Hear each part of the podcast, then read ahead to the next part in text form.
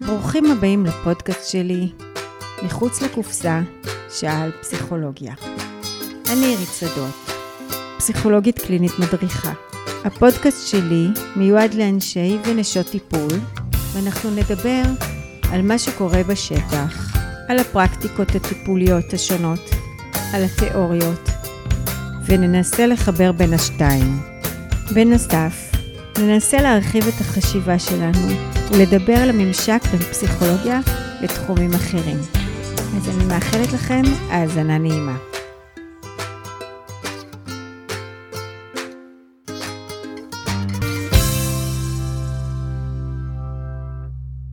היי, הפרק היום יעסוק בהתעללות נרקיסיסטית. זאת תהיה תוספת לפרק שעשיתי עם אה, חני ועינב. את הפרק הזה אני מקליטה לבד, והוא מסתמך על הרצאה שעשיתי מול אה, איתם, אגודה לטיפול מיני, והוא מתבסס על אה, ספרות אקדמית, סקירת ספרות שעשיתי, ספרה של מרי פרנס היריגוין על הטרדה נפשית, על דוקטור רמני דורף סאלה, מנשה כהן שכתב, פסיכולוג קליני שכתב על הדמות מאחורי המראה, אתר עוגן של פסיכולוגיות למען נפגעות התעללות נרקיסיסטית. חשוב לי להגיד שהפרק הזה לא מיועד רק אה, לאנשי ונשות טיפול, אלא לציבור הרחב. ואני אחזור אה, ויגדיר תחילה על מה זה התעללות רגשית, מה זה התעללות פסיכולוגית ומה זה התעללות נרקיסיסטית.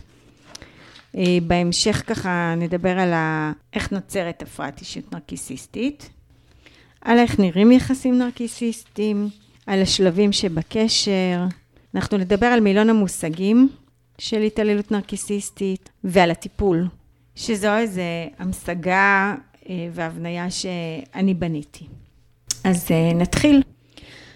אז בעצם אה, יחסים בריאים מתאפיינים בתמיכה, בהגנה, באהבה, אבל פה אנחנו בעצם מדברים על יחסים שדווקא ההתנהגויות הם, והשיח הם מתעללים וגורמים גם לכאב נפשי ולפעמים גם, גם לכאב פיזי. יש כל מיני סוגי התעללות ביחסים, יש פיזית, יש מינית ויש רגשית. אנחנו נדבר היום על התעללות רגשית. אין אה, הגדרה מוסכמת על מהי התעללות רגשית או פסיכולוגית, ויש המון הגדרות, וחלקן יש ביניהן חפיפה וחלקן אה, שונות. אז אני אתן רק כמה דוגמאות אה, של הגדרות. אז התעללות רגשית מתאפיינת בהתנהגויות שהן מפחידות את הקורבן, ללא שימוש בכוח פיזי, זאת אומרת, מדברים מהצד של הקורבן מה קורה לו, וגורמות לו בעצם לכאב נפשי, דרך איום, דרך כפייה, דרך שליטה, דרך ביקורת, דרך השפלה, דרך הקטנה. בעצם, אני אמשיך אחר כך ואדבר על מה שהירי גויין מדברת, זה גורם לרצח נפשי ולעיון של החשיבה ושל הערך העצמי של הקורבן. התעללות פסיכולוגית, אה, מתוארת כהתנהגות שמאיימת על האדם האחר, כך שהאדם מאמין שהיכולת שלו לעבוד, לתקשר עם הסביבה, לחוש בריא נפשית ופיזית, שרויה בסכנה. בניגוד לכאלה שרואים חפיפה בין שתי ההגדרות של התעללות רגשית והתעללות פסיכולוגית, אחרים טוענים שהתעללות רגשית מתייחסת רק לרגשות, בעוד התעללות פסיכולוגית כוללת גם רגשות, גם קוגניציה וגם uh, תפקוד מוסרי. כלומר, התעללות פסיכולוגית מכילה בתוכה בעצם התעללות רגשית. אמ, ג'יימס ומקינון זיהו שלושה סוגי התעללות שהיא לא פיזית והגדירו אותה על פי דרגות החומרה מהנמוך לגבוה, התעללות מינית, התעללות רגשית והתעללות פסיכולוגית. שכמובן פסיכולוגית כוללת בתוכה גם מילולית וגם רגשית. והיא מוסיפה גם את אלמנט השליטה, שבעצם המטרה זה להרוס את תחושת הסלף של הנפגע. אה, ולשם כך המתעלל ישתמש בטקטיקות סמויות כגון מניפולציות, הונאה, הקטנה, השפלה, הגדרת המציאות של הקורבן. עכשיו, בעצם התעללות רגשית יכולה אה, להתרחש אה, על ידי כל מיני סוגי אנשים, לאו דווקא נרקיסיסטים, גם borderline, גם passive aggressive, גם obsessive compulsive, גם סקיזואידים, אבל הסוג הנפוץ ביותר זה התעללות נרקיסיסטית. אז נעבור רגע לדבר על הפרעת אישיות נרקיסיסטית, שהיא הקראה, הפרעה שהוכרה בארצות הברית ב-1980, שכמו שאנחנו יודעים, הרעיון של נרקיסיזם מקורו במיתולוגיה היוונית, שפרויד ב-1914, במאמר על הנרקיסיזם מתבסס על המיתוס של נרקיסיסוס, שהוא התאהב בבואתו שהשתקפה מן המים עד שהוא מת מצמא. בעצם אהבה עצמית אינסופית הייתה קללה שניתנה על ידי האלה נמסיס כעונש של היהירות שלו. בעצם אפשר לדבר על נרקיסיזם כמערכת של תהליכים תוך ובין אישיים, שהמטרה שלהם זה ויסות הערך העצמי. למעשה הנרקיסיסטים הם בעלי ערך עצמי נמוך, קיים חסך רגשי שמקורו בילדות המוקדמת. הם למדו מגיל צעיר לא להיות מחוברים לחוויות האלה של החסך והערך הנמוך, ובמקום הם אה, בעצם למדו להשתמש בהגנות שאפשרו להם לתפקד ולשרוד ולא להרגיש בכאב הנפשי שכרוך בכך. אה, לכן לרוב החוויה היא לא מודעת, גם הבור הפנימי העמוק שקיים בתוכם, חוויית ריקנות, שעמום, מוות נפשי. והמשאלה שלהם היא כל הזמן למלא את הבור הנפשי הזה. אך הם לא מבינים שבעצם אה, הבור הזה לעולם לא יתמלא והם יצטרכו להכיר בו, ובעצם בטיפול, מה שקורה זה שהרבה פעמים אם נרקסיסטים כן פונים לטיפול, ולרוב הם לא פונים, כי הם תמיד משליכים את הקשיים שלהם על הסביבה, אבל בטיפול מי שכן מגיע לומד להסתכל לבור הזה בעיניים וללמוד לחיות איתו. אמ, אז בעצם מבנה אישיות נרקיסיסטית אה, מתפתח כדי שהאדם לא יחווה את הרגשות הכואבים האלה של נחיתות, של חוסר אונים, של אשמה, של נזקקות, של תלות.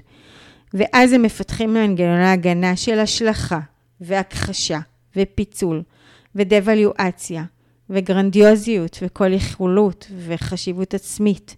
הם בעצם כל הזמן זקוקים לתיקוף והערצה מהסביבה, אבל לרוב הם מאוד יודעים להסתיר את זה. על פני השטח אנחנו נראה אנשים שמציגים פסאדה שהם סופר כריזמטיים, סופר צ'ארמרים, הם הרבה פעמים זאב בחליפת כבש. למה זאב? כי מאחר והם כל הזמן בתהליך של הישרדות, הם יכולים להיות מאוד מאוד אכזריים. אבל כדי להשיג מטרות מסוימות, הם יהיו כמו כבש, ומאוד נחמדים כאלה, חלקלקים. ולכן זה יוצר בלבול מאוד מאוד גדול בקרב הנפגעות. ובעצם החוויה של הנפגעות זה שהן מאוד לבד, וזר לא יבין את החוויה הזו. היא מאוד קשה לנפגעת לקבל ולידציה מהסביבה, כי זאת חוויה שהיא מאוד סמויה מן העין ולא נראית. אז בעצם ההפרעה הזאת נוצרת על ידי חסך באהבה, או כי יש בגלל הורות מזניחה, או לעתים הורות מתנה, או ילד של הורים נרקיסיסטים שהם התקשו לראות אותו, אלא דרך ההשלכות שלהם, דרך המשקפיים שלהם, הרבה פעמים זה אפילו גולדן צ'יילד, שזה ילד שהוא מאוד מאוד מפונק, אבל לא רואים אותו, רואים את מה היו רוצים שהוא יהיה. בעצם זה ילדים שלא קיבלו מספיק נראות, שיקופים, התפעלות. אמ, לפעמים ניתנה להם תפקיד של הכל יכולים, והם לא לומדים לקבל גבולות, או להכיר במסוגלות שלהם, או לשאת תסכול. הדפוס התקשרות שלהם הרבה פעמים היא חרידה ונמנעת, ויש להם קושי באינטימיות. אמ, אז איך נראים בעצם יחסים אה, בין אישיים בין אה, נרקיסיסט לנפגעת? אני אדבר בלשון זכר על הנרקיסיסט והנפגעת בלשון נקבה, אבל לגמרי זה יכול להיות הפוך. אז בעצם התעללות נרקיסיסטית מערבת אה, פגיעה בפרט, לרוב דרך תקשורת פסיכולוגית מניפולטיבית סמויה, על ידי אדם בעל מאפיינים נרקיסיסטיים, שהמטרה שלו זה לשלוט במחשבות וברגשות של האדם האחר. ההשפעה של זה היא הרסנית, והנפגעות מגיעות לטיפול הרבה פעמים במצב מאוד מאוד נמוך, ירוד וקשה. אני אגיע על זה כשנדבר על הטיפול. אז איך נראית הדינמיקה של היחסים? אז בעצם מה שמאפיין זה שהנרקיסיסטים הם מפתחים אה, תחושת זכאות, מגיע לי. זה נקרא entitlement. בעצם בגלל הבור הזה שנוצר להם בעולמם הפנימי בילדותם, הם בעצם חושבים שמגיע להם יחס מיוחד. יש להם דורשנות שהיא תוקפנית ודורסנית. הם uh, בנוסף, יטו כל הזמן לקנות לעצמם דברים שהם הרבה פעמים חומריים, יקרי ערך, בלי להתייעץ עם בת הזוג שלהם, מתוך תביעה שמגיע לי. אה, זה יכול להיות גם הפוך. אה, אישה, אישה שתקנה תכשיטים, תתעסק כל הזמן בניתוחים פלסטיים, המון המון התעסקות בחיצוני, בפסאדה.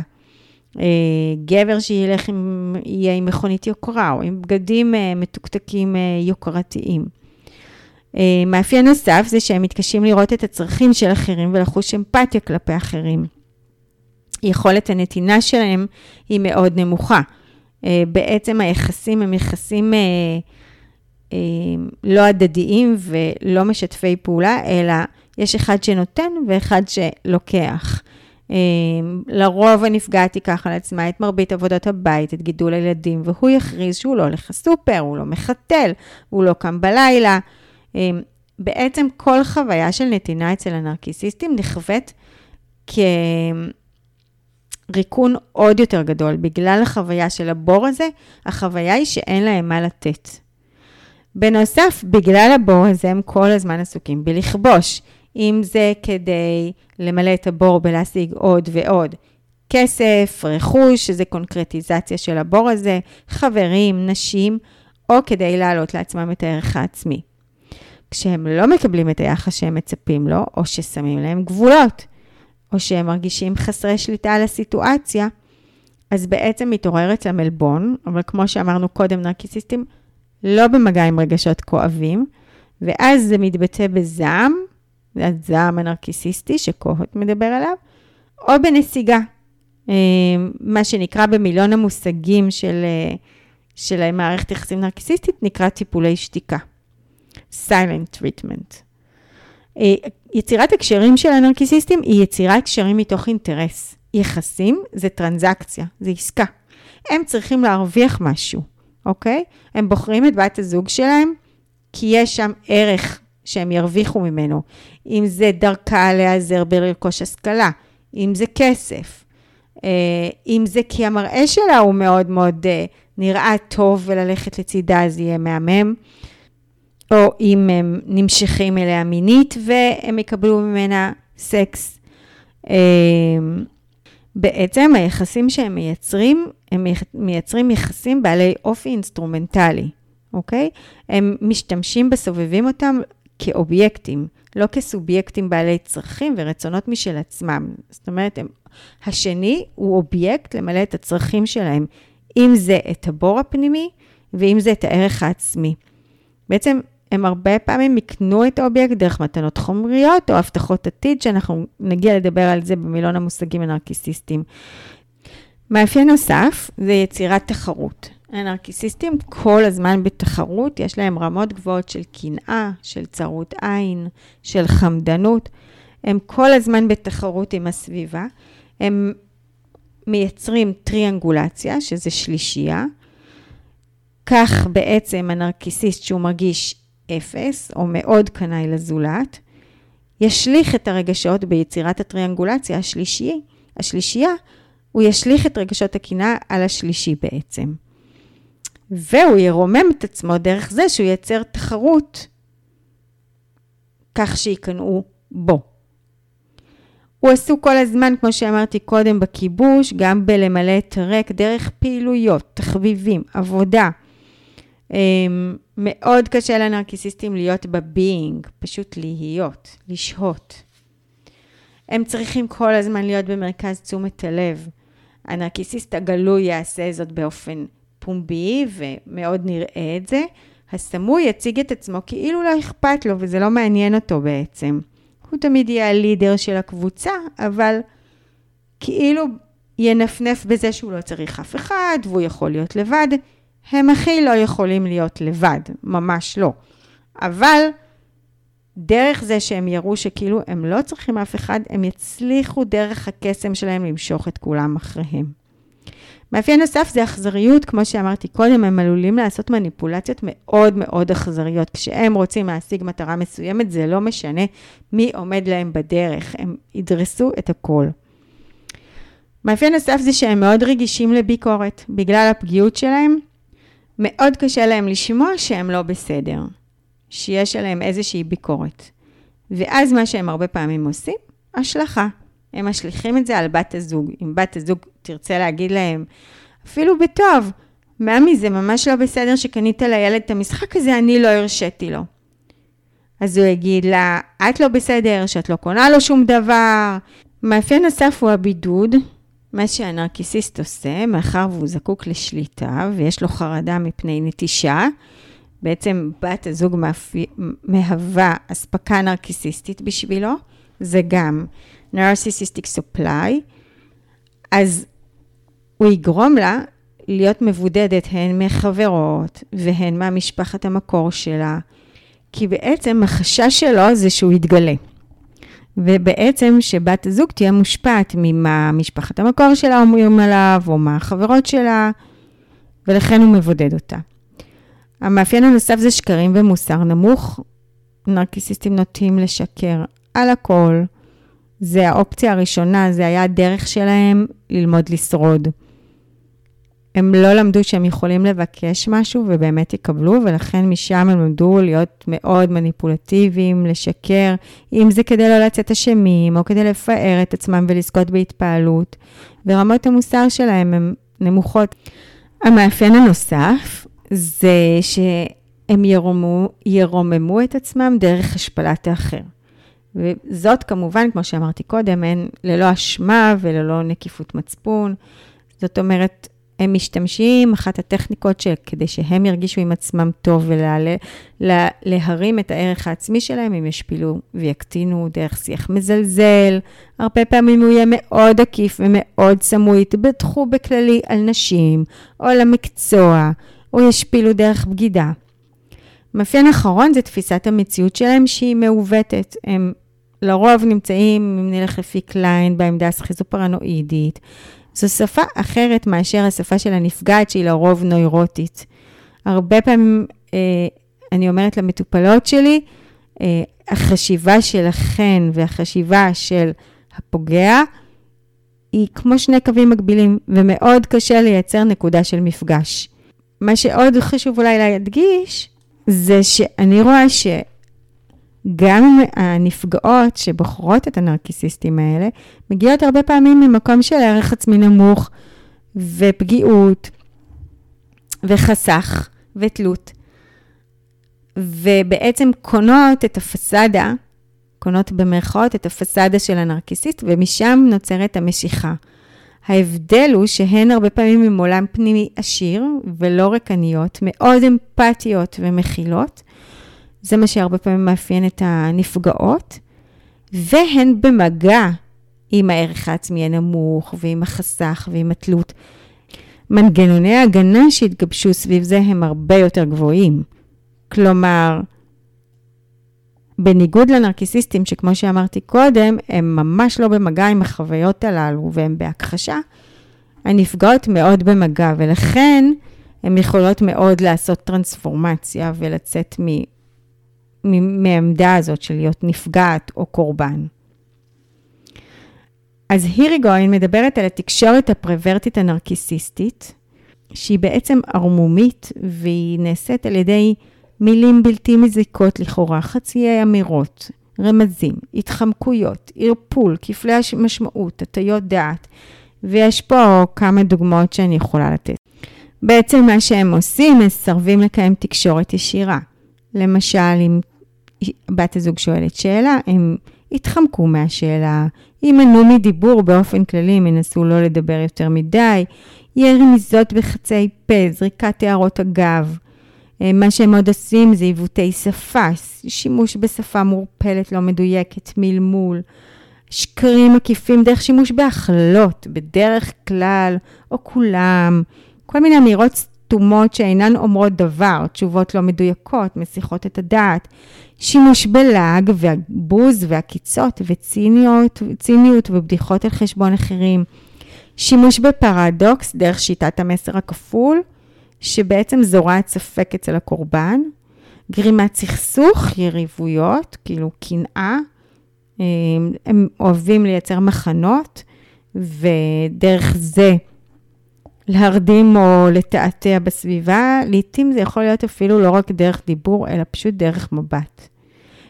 יש משפטים, אני ככה אקריא קצת משפטים שנרקיסיסטים נוהגים לומר, נגיד השלכה זה, את משחקת משחקים, את פרנואידית, את מעוותת מציאות, את משוגעת, את מדמיינת, את דרמטית, את מגזימה, אני דואג לך, משהו לא בסדר איתך בראש, את נקמנית, את עושה דרמה מכל דבר, את uh, לא יודעת לקבל ביקורת, למה הכל סובב סביבך, את שקרנית, את משתמשת ב, אוקיי? מי שמשתמש זה הם. יצאת קטנה, אוקיי? Uh, דוגמאות להכחשה, זה הכל בראש שלך, זה מעולם לא קרה. זה לא אומר כלום. היפוך תגובה הם עושים, אני רק מתבדח. הם משתמשים בהקטנה של אה, הישגים של בת הזוג. מה, את מתרגשת שהצלחת אה, להשיג משהו בעבודה או לבנות משהו? את לא יודעת להחנות את הרכב, זלזול בתארים שלך, בתפקידים שלך וכולי. אני רוצה לעבור לדבר על השלבים בהתפתחות דפוס היחסים הזה. השלב הראשון הוא שלב הלכידה או פיתוי. בעצם, כמו שאמרתי קודם, זה לכידה של בת זוג שהיא לרוב עם רמות אמפתיה גבוהות, שבעצם דרכה הנרקיסיסט יכול לקבל את העלאת הערך, ניצול, ניצול של משאבים. ובשלב הראשון, שלב הלכידה או הפיתוי, הם יהיו סופר charmerים. זאת פסאדה, זה false self. ומה שהם ינקטו זה, במילון המושגים הנרקיסיסטי, זה love bombing, הפצצת אהבה. בשלב הזה הם יהיו סופר מקסימים, הם ידעו אחרי שהם עשו בדיקה טוב טוב לראות מה היא אוהבת ואיך היא אוהבת, והם יגידו לה כל מה ש... שהיא רוצה לשמוע, שזה ה future faking, הם יבטיחו הבטחות שווא. על בדיוק מה שהיא רוצה, זה שהיא רוצה ילד, אז עוד שנה יהיה ילד, היא רוצה לעבור דירה, אז שנה הבאה יעברו דירה. כל משאלותיה יתגשמו. דבר ש... זה האינטרס שלו לרגע הנוכחי, אבל לא יקרה שום דבר עם זה בעתיד. הפצצת האהבה תהיה על ידי הזמנת אה, מלונות, אה, לקנות לה אוטו, לקנות לה בגדים. אה, הסקס יהיה מאוד מאוד סוער ודכפי. הם לא באמת רואים את בת הזוג, אין פה באמת אינטימיות ו- ורגש, אבל יהיה מאוד סוער. ואז once הנרקיסיסט הצליח ללכוד את בת הזוג שלו ברשת, נפגעות מתארות את זה שהם נלכדו ברשת, הם בתוך כלא, הם בתוך כלוב מזהב, אז מגיע השלב הבא, כי עכשיו הם כבר לכדו אותם. מתחיל שלב הפחתת הערך, degrading. בעצם בשלב הזה, האישיות האמיתית של הנרקיסיסט יוצאת לאור, והוא מתחיל להשתמש בהקטנה, בזלזול, בהשפלה, בביקורת, בהתעלמות, היעלמות, ממש הרס העצמי של הקורבן.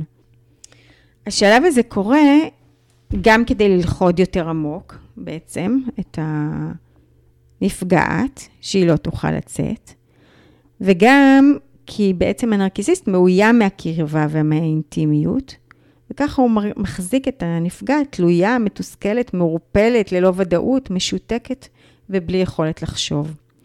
השלב הבא זה שלב השלכת בת הזוג. אם זה על ידי רומן, או טכניקות מתעללות ערמומיות אחרות, כמו למשל גז לייטינג, שאני תכף אדבר על זה, שזה לערער את תפיסת המציאות של בת הזוג.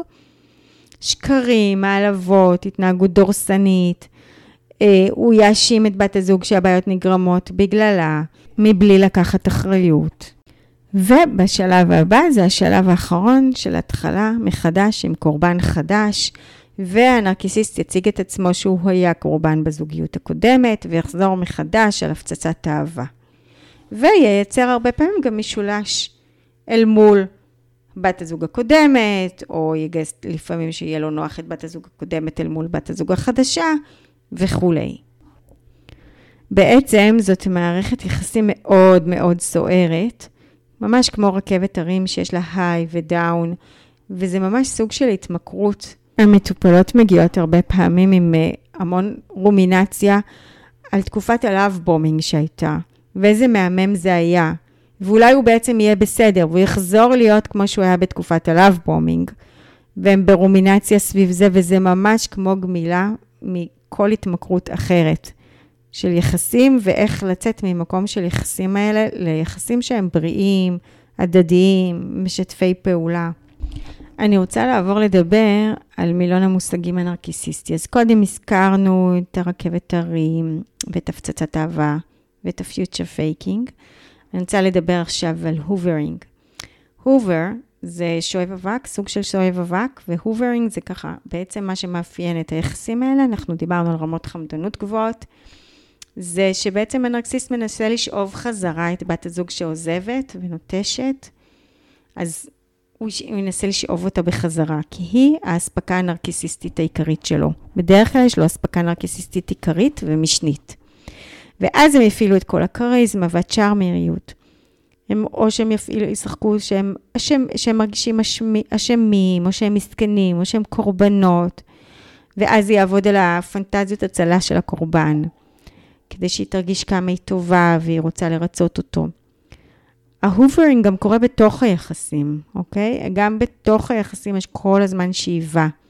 אמ, זה כמו שאמרתי, זה יחסים טפיליים, זה יחסים של ניצול, וכל הזמן יש שאיבה של היש של הנפגעת, של, לעומת האין של הנרקיסיסט. אה, המושג הבא זה קוף מעופף. אה, הנרקיסיסטים הרבה פעמים משתמשים בסייענים שהם קשורים גם לנפגעת וגם לנרקיסיסט, והרבה פעמים הם לא ערים לזה. בתהליך של גירושין, לפעמים הנרקיסיסט יכול להשתמש בילדים שיהוו קופים מעופפים, מעופפים. הם בעצם כמו חמר ביד היוצר, הוא מפסל אותם כפי רצונו. ומתי הוא יפעיל אותם? הוא יפעיל אותם שמשהו לא טוב, שהוא מאבד שליטה, שמשהו לא טוב בין בת הזוג לנרקיסיסט. או במצב שהיא בנו קונטקט ואין לו שליטה, ואז הם יצטרכו להשיג איזשהו משהו, לנצל איזה יתרון לעצמם. הם יפעילו את הקופים המעופפים כדי לעשות איזושהי מניפולציה. מאוד קל לגייס את הקופים המעופפים, הם הרבה פעמים אנשים פגיעים. הם לא מאמינים שהנרקסיסט הוא נרקסיסט, כי בעצם הנרקסיסט יש לו מסכה. וזה מאוד מאוד מאוד פוגע בנפגעת, כי בעצם זה אנשים שקרובים לה, ובעצם, כמו שאמרנו קודם, הם יוצרים מחנות, יוצרים טריאנגולציות, יריבויות, ובעצם הן מרגישות שהם אנשים מאוד קרובים אליהם, הקופים המעופפים, בעצם מאוד מכאיבים אליהם, מפנים להם גב, פוגעים בהם, מבלי שהם הרבה פעמים מודעים לכך, אוקיי? וזה ממש מרגיש כאילו הם, זה כמו איזה cut, שהם לגמרי שבויים בתוך כל המניפולציות והאשליות של הנרקיסיסט. ובעצם מה שהנפגעת צריכה לעשות זה להציב להם גבולות ולא לשתף אותם בדברים, לזוז קדימה, למצוא תמיכה אצל אחרים, אה, כדי שבעתיד לאט לאט הקופים המעופפים ידעו לחזור חזרה. נעבור לדבר על גז לייטינג, בעצם מניפולציה פסיכולוגית הרסנית, כמו ה future faking שהיא גם מניפולציה. אה, בגז לייטינג בעצם המטרה זה לבלבל ואת תחושת המציאות, להפוך אותה למעורפלת. היא מתבססת על משחקי חשיבה שנשענים על הקושי לשאת אה, עמימות וחוסר ודאות. זו התנהגות מאוד סמויה, היא מתאפיינת בניסיון להשפיע על השיפוט של אדם אחר, לגרום לו לפקפק בזיכרון. בתפיסה, בבוחן המציאות, במהימנות השיפוט, לשלוט בתחושות, ברגשות, במחשבות של הבן אדם האחר ובפעולות שלו. המוטיבציה יכולה להיות מודעת שהיא רציונליזציה או עיוות של מניעים עמוקים ומסובכים, אבל לרוב היא גם לא מודעת. אמ, היא נעשית דרך השלכה של תכנים, אוקיי? של רגשות, של תפיסות, של דחפים, של התנגדויות, של פנטזיות, של קונפליקטים, של מחשבות שווא.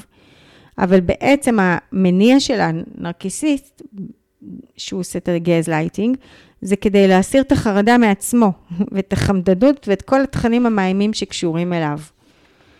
אמ, והמקור של המושג זה כן משהו שדיברתי בפרק עם אה, חני ועינב, זה מהתרבות הפופולרית, מהצגה של פטריק המילטון ב-38, ב-1938 בלונדון, שבהתחלה ההצגה נקראה Gaslight, ובהמשך היא, אה, היא זכתה להצלחה בברודוויי בארצות הברית, והשם שלה שונה לרחוב המלאכים, בשנת 1940 נעשה על כך סרט באנגליה, ב-44 אינגריד ברגמן וצ'ארלס בויר ביימו גרסה אמריקאית של הסרט. ובעצם מסופר על בן אדם פסיכופת, על בעל פסיכופת, אדון מנינגהם, שנהג לעלות לעליית הגג בבית אחרי לחפש תכשיטים של אישה מבוגרת שהוא רצח לפני 15 שנים, והוא לא נתפס. הוא היה מעמעם את התאורה בעליית הגג, ואשתו שהחלה לשים לב לזה, הוא פחד שהיא תגלה את הסוד, הוא החל להכחיש את זה, לביים אירועים מוזרים, להציג מידע שגוי, להתייחס בביטול החוויות שלה, לתעתע בה. הוא אפילו לקח אה, עוזרת בית צעירה במקום הוותיקה, שוב לעשות טריאנגולציה וכדי לשלוט בה, והיא תהווה תחרות לאשתו. וכשהיא החלה להאמין בגרסה של בעלה, הוא קרא לה משוגעת, ובסופו של דבר היא מאבדת את שפיות דעתה ומתאשפזת. בעצם השפה שבעצם הנרקיסיסטים מדברים זה שפה של אקטים, זה לא שפה של שיח. עוד שני מושגים משמעותיים שהם קשורים גם לטיפול, שתכף נגיע לדבר על הטיפול, זה אבן אפורה ו-No contact. אבן אפורה דיברנו גם בפרק עם חני ועינב, שזה בעצם לשים גבולות, לא להסכים לדברים שאת לא מוכנה, להיות כמו סלע שאי אפשר לעבור דרכו, ולהיות משעממת. ברגע שאת משעממת ולא מתופעלת, יש תהליכי projective identification מאוד חזקים, וברגע שאת לא מתופעלת מהמניפולציות שלו, הוא, את, ואת משעממת, הוא יחפש קורבן חדש. כל עוד עובד לו, ואת עדיין מתופעלת ממנו, הוא ימשיך. ברגע שהרגע שלך שטוח והתגובה מינימלית, את כבר לא אספקה נרקיסיסטית, זה כבר לא מעניין. ולך בעצם, כנפגעת, צריך להפסיק לעניין מה הוא יחשוב עלייך, או, מה יח... או כמה הוא... את חשובה לו. כי ברגע שאת לא מופעלת ממנו, את כבר לא חשובה לו. Um, no contact זה ממש ניתוק קשר, זה מעבר לאבן אפורה, והרבה פעמים צריך להגיע למקום הזה כשהקשר הוא מאוד מאוד רעיל ומאוד מאוד פוגע, ולא מצליחים לעשות את האבן אפורה. לתקופה מסוימת לפעמים צריך את ה-no contact רגע כדי להתנקות מהרעילות הזאת, לצאת מההתמכרות הזאת, כדי רגע להתנקות ולהמשיך אחר כך ולבנות את עצמך מחדש. אמ, שוב להגיד, אנחנו כפסיכולוגים מדברים על שיח ועל אינטגרציה, ושאנחנו לא מאמינים בפיצולים ובנו קונטקט ובניתוקים, ויהיה הרבה ביקורת מהסביבה, והוא יבקר אותך, איך את מתנתקת, מה זה המנגנונים האלה. אבל עם נרקיסיסטים אין ברירה הרבה פעמים, אלא להתנהל בשפה שלהם, וככה הם מתנהלים. וברגע שאת מפסיקה להיות מתופעלת ממנו, אפשר רגע להבריא מהקשר הזה. עכשיו בעצם אני רוצה לעבור לדבר על הטיפול. חשוב רגע קודם להגיד בעצם איך מגיעות אה, הנפגעות לטיפול. כי בעצם הימצאות בקשר כזה, כזה יכולה להוביל לרמות חרדה גבוהות, לדיכאון, לביטחון עצמי מאוד מאוד נמוך, לכאבים גופניים, לפוסט-טראומה, למחשבות אובדניות ועוד.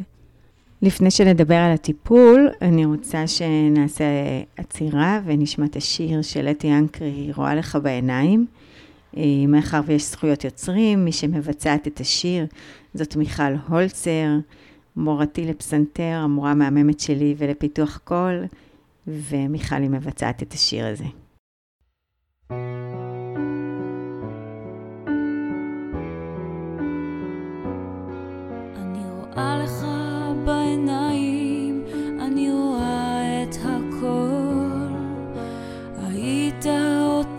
אותי בבית וחום, רואה לך בעיניים, רואה את הכל.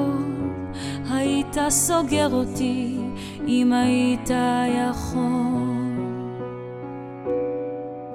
רואה לך בעיניים שכלום לא חשוב, רק אתה אני ואתה שוב ושוב.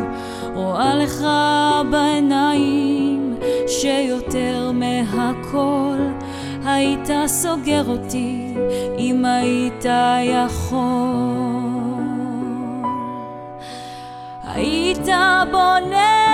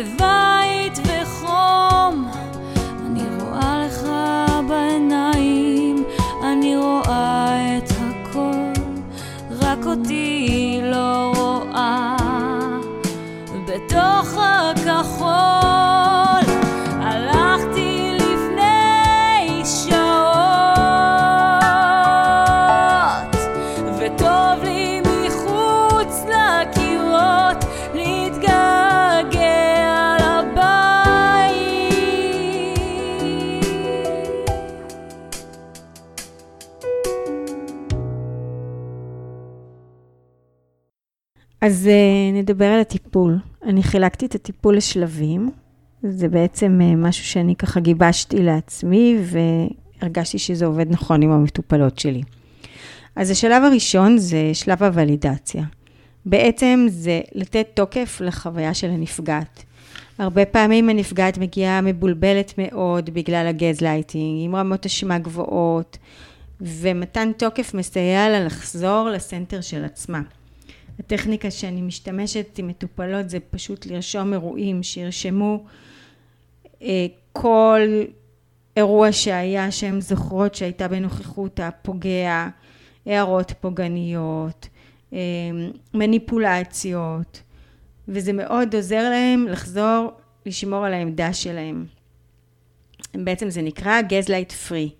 זה בעצם עוזר להן לא להיות מושפעת. הוולידציה היא כל כך חשובה, כי בעצם מאחר וההתעללות הזאת היא התעללות סמויה, החוויה היא שזר לא יבין זאת. זאת אומרת, כל אחד מבחוץ ראה איזושהי פסאדה אידיאלית, אה, שאף אחד לא יכול להבין שבעצם זה מה שמתחולל שם בפנים. השלב הבא זה פסיכואדוקציה. יש אה, מטופלות שכבר מגיעות אחרי שהן עשו את השלב הזה של הפסיכואדוקיישן, ויש כאלה שזקוקות אה, שאני אפנה אותם לקרוא. כך או כך זאת חוויה מאוד מאוד אה, עוצמתית ושנותנת פשר שפתאום הן יודעות ומבינות שיש דבר כזה ונותן להם, הן יכולות לשיים את מה שהם חוו ואת מה שהם עברו וזה מאוד מאוד מקל. אז פסיכואדוקציה זה בדיוק אה, מה שגם דיברנו על זה היום בפרק. זה הכרה בכל מושגי היסוד של מה זה התעללות רגשית ופסיכולוגית ונרקיסיסטית. ומה זה נרקיסיזם ומאיפה הוא נובע ומה זה גזלייטינג ומה זה baiting ומה זה hoovering ומה זה קופים מעופפים וכו' וכו'. אה, זה מאוד מאוד מסייע להבין את כל זה. השלב השלישי הוא שלב של קבלת החלטות. שפה ישנן נשים שבוחרות להישאר במערכת יחסים הזו, וזה ממש ממש בסדר. זאת אומרת, אני לא שיפוטית, בניגוד לזה שהיום רואים יותר ויותר ברשת, אגב, יש היום המון קבוצות וואטסאפ, קבוצות פייסבוק ברשת של נפגעות התעללות נרקיסיסטית, ויש כאלה קואוצ'רים שעוסקים בתחום ומאוד החלטיים שצריך לסיים את המערכת יחסים הזאת, והנרקסיסט לעולם לא ישתנה, אז אני דוגלת בזה שנרקסיזם זה ספקטרום, ויש סוגים שונים ולפעמים זה פוגע יכול לעשות תהליך של שינוי לפעמים לא זה מאוד מאוד תלוי איפה נמצאים על הספקטרום. וזה מאוד מאוד תלוי גם איפה הנפגעת לעתים הנפגעת רוצה קודם להתחזק או כי יש ילדים קטנים והיא רוצה לחכות שהם יגדלו בכל מקרה בין אם היא מחליטה להישאר ובין אם היא מחליטה לעזוב את הקשר, היא יכולה לעבור תהליך, איך היא מתחזקת, איך היא שומרת על הסנטר של עצמה, איך היא לומדת להציב גבולות, וכל השלבים הבאים שאנחנו, כל מה שנעשה עד כה, פסיכואדוקציה, ולידציה, אבל גם השלבים הבאים מאוד מאוד חשובים, בין אם מחליטה להישאר בקשר ובין אם לא. השלב הרביעי זה עבודה על עצמאות, נפרדות והיכולת להיות לבד. אה, הרבה פעמים הקשר הזה נוצר מתלות שהיא מליגנית, אה, שאצל הנרקסיסטים הוא כוחשת וחושב שאין לו שום בעיה להיות לבד. אבל אצל הנפגעת היא כן מודעת ויש שם קושי, יש תלות ש, שבפוגע אמ, ומעבר להתמכרות הזאת שיש איזו rumination כזאת כל הזמן על התקופה של ה love bombing ול ups ו downs אבל מעבר לזה יש שם קושי אמיתי פתאום להיות בסופי שבוע בלי ילדים ולהיות לבד או תלות שהיא כלכלית, או תלות שהיא רגשית. והנושא של אה, ה-capacity to be alone, אני אומרת למטופלות שלי, שזה כמו שריר שאפשר אה, ממש ממש לאמן אותו, ולאט לאט להעלות את המינונים ואת הכמויות, את הזמנים, את האיכות של מה זה להיות לבד, איך היא מפתחת את עצמה, שתכף נגיע גם לשלב הזה. אה, ממש כמו שאני אומרת להורים שמגיעים לפעמים עם ילדים שיש להם קושי ב... בלשאת תסכול ואני אומרת להם אוקיי זה שריר שאפשר לאמן אותו איך נושאים תסכול אז גם פה ה-capacity to be alone זה משהו שלגמרי לגמרי אפשר לאמן אותו כי אם הנפגעת לא במקום שהיא יכולה להיות לבד יהיה לה מאוד מאוד קשה לצאת מהקשר הזה או, או בין אם היא נשארת להיות בעמדה שהיא הרבה יותר אסרטיבית בתוך הקשר הזה. השלב הבא, השלב החמישי, אה, זה בעצם יציאה מתפקיד הקורבן. עכשיו, מה זה אומר תפקיד הקורבן? אני ניסיתי לחלק את זה לכל מיני חלקים, ממש לפרק את זה, את מה זה אומר קורבן. אז השלב הראשון זה התחלה של הבנה בכלל מה הצרכים שלי. הרבה פעמים הן לא יודעות לענות על השאלה מה את רוצה. הן כל הזמן עסוקות, זה הרבה פעמים נשים מאוד מאוד אמפתיות ומכילות שהן עסוקות בכולם חוץ מבעצמן וכל הזמן מרצות את הסביבה. אז זה להתחיל להכיר מה הצרכים שלי. השלב הבא זה ללמוד להיות אסרטיבית ולהציב גבולות. נרקסיסטים לא אוהבים גבולות ולכן מה שנוצר זו דינמיקה כזו שהנפגעת הופכת להיות enabler, כאילו מאפשרת ו... וזה בעצם בור בלי תחתית. ככל שהיא תאפשר, הוא ייקח יותר ויותר. ולכן אה, היא צריכה ללמוד להציב גבולות ולא תמיד לאפשר כשזה מאוד מאוד על חשבונה. אה, השפה שהם מבינים זה שפה של אקטים ולא בשיח. בשיח כמו שאמרתי קודם אין אה, נקודת מפגש ולכן ולכן הרבה פעמים צריך לעשות אקט כדי להציב גבול ורק כך הם מבינים. אמ, שאלה שעולה הרבה פעמים, ומה יקרה אם תהיה שם התפרצות זעם קשה?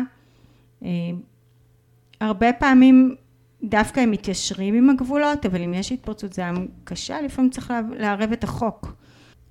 דבר נוסף בהקשר של תפקיד הקורבן, זה ללמוד לא להיות מתופעלת, לעשות אה, הפרדה בין האני לאחר, לא להסכים לקבל את ההשלכות.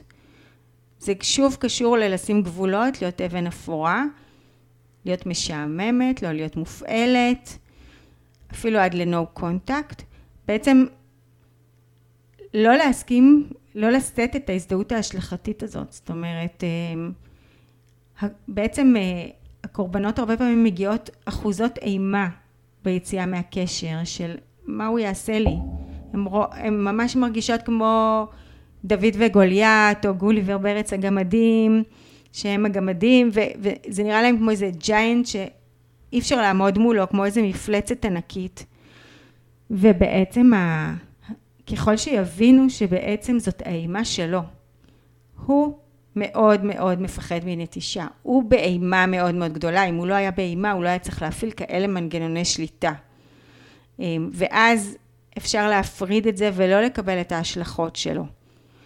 אמ, דבר נוסף זה גם לחזור להיות נאמנה לעצמך ופחות להתרשם ממה יחשוב עלייך. מאוד קיבלת פידבק מזה שכשאת מרצה את סבבה. אבל once את מפסיקה לרצות, הוא לא יאהב את זה, אבל זה כבר גם לא כל כך חשוב מה הוא יאהב ומה הוא לא יאהב. דבר נוסף זה לא להסכים להיות הצלע במשולש, במשולש, בטריאנגולציה. בין אם זה בתוך המשפחה שהוא מייצר מחנות, ובין אם זה דרך רומן, לצאת מהמשחק, לא להיכנס לתחרות שהוא יוצר, הרבה פעמים הם מייצרים תחרות על כל דבר, מאוד סמויה הרבה פעמים, לא להיכנס לזירה של הבוץ הזה, פשוט לצאת משם, להיות נאמנה לערכים, לסטנדרטים שלך, ואת לא נכנסת שם לתוך ה... למה שהוא מנסה לייצר. נושא נוסף מאוד מאוד חשוב בתפקיד הקורבן זה לצאת מחוויה של חוסר אונים ומעבר לחוויה של יש אונים. הרבה פעמים הנפגעות אומרות לי, אבל אין מה לעשות, אני בפלכוד, אין, אין אופציות, אין אור בקצה המנהרה, תמיד תמיד יש אופציות. הן לא רואות את זה, אבל תמיד יש מה לעשות. ואני אומרת למטופלות שלי, אם אתן לא תראו את האור שיש בקצה המנהרה, אתם לא תוכלו לעבור את הוויה דולורוזה, וזה ויה דולורוזה לעבור את היציאה מקשר כזה, אבל צריך לראות את האור. צריך לראות לאיפה רוצים להגיע בסוף, ויש אונים, יש מה לעשות בדרך, וזה מתקשר לדבר הבא, שזה לעבור מעמדה פסיבית לעמדה אקטיבית. בעצם המטרה היא, במקום להיות סופגת או תגובתית, אוקיי? ולהיות כמה צעדים אחריו, זה בעצם לנהל את הסיטואציה. פתאום להיות הלידרית, לנוע קדימה, לזוז קדימה. אם זה בפרידה וגירושים, פשוט להזיז דברים קדימה. ולנהל את זה ולהפוך את זה ש, שבעצם אה, את מניעה את התהליך. והרבה פעמים נפגעות אפילו לא שמות לב שבאיזשהו שלב הן הופכות להיות כמה צעדים לפניו, הן כבר יודעות לזהות את המניפולציות. רבקה זנג מדברת על ethical manipulation, מניפולציה אתית, והן לא מזהות שבעצם הקערה התהפכה על פיה, הן עדיין נשארות בעמדת הקורבן למרות שעכשיו ידן על העליונה, אוקיי? וצריך להראות להן את זה ולשקף להן. וכנ"ל על האור בקצה המנהרה זה בעצם לעבור מפסימיות לאופטימיות. כי הרבה פעמים מגיעות ואומרות, ועכשיו יהיה לנו שלוש שנים משפטים, והוא יעשה לי ככה, והוא יעשה לי ככה. אבל אם את לוקחת את העניינים לידיים שלך ועושה פה תהליך, דברים הולכים אחרת. הם לא כל כך כל יכולים כמו שהם עושים שרירים שהם כל יכולים. ולגבי מה שדיברתי קודם, לגבי התחרות והטריאנגולציות, אז הרבה פעמים נורא ינסו לתת לנפגעת להיות אקסלודד, שהיא בחוץ, ולא לאפשר, שוב, לא לאפשר, לעסוק בהנכחה עצמית, הם אלה שמפחדים להיות בחוץ והם משליכים את זה על הנפגעת. והדבר האחרון שקשור גם לקפסיטי טו בי אלון שדיברתי בשלב הקודם, זה חיזוק העצמי.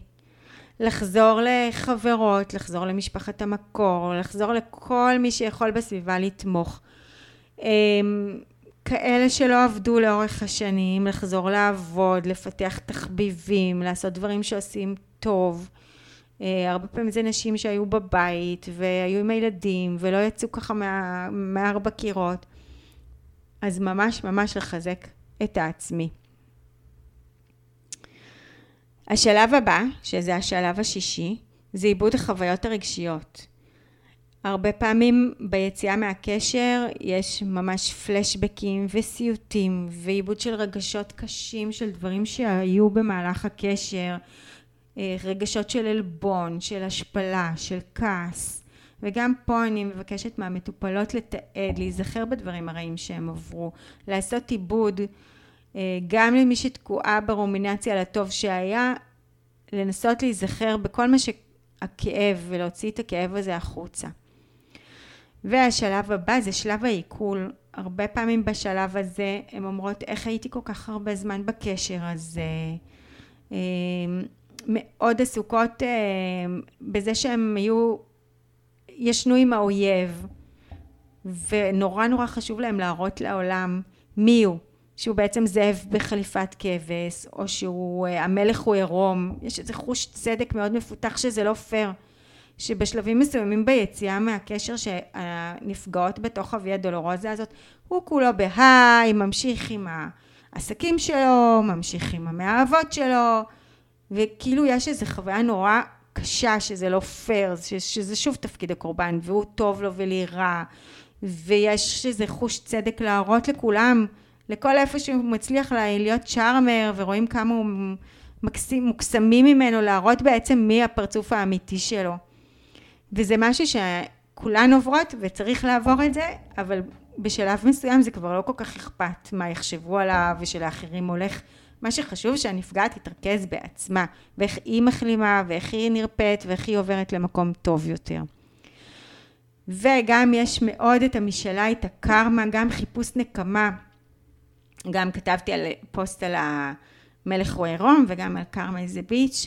חיפוש נקמה שהוא יהיה לו רע, כדי שהוא יחווה, שזה מקומות מאוד uh, קדמוניים שיש בכולנו, שכמו שלה כל כך קשה, אז גם לא יהיה כל כך קשה, אבל גם מתוך מקום של להחליש אותו.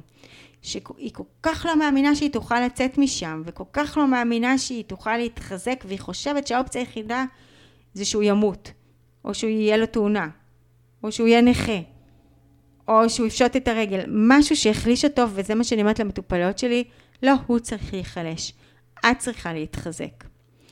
והשלב האחרון זה תובנה, למה נכנסתי לקשר הזה, מה גרם בי אה, לבחור את הבחירה הזאת, מה שחזרתי מהיחסים המוקדמים שלי, איך אני נזהרת בקשר הבא, מה הדגלים האדומים לקשר הבא.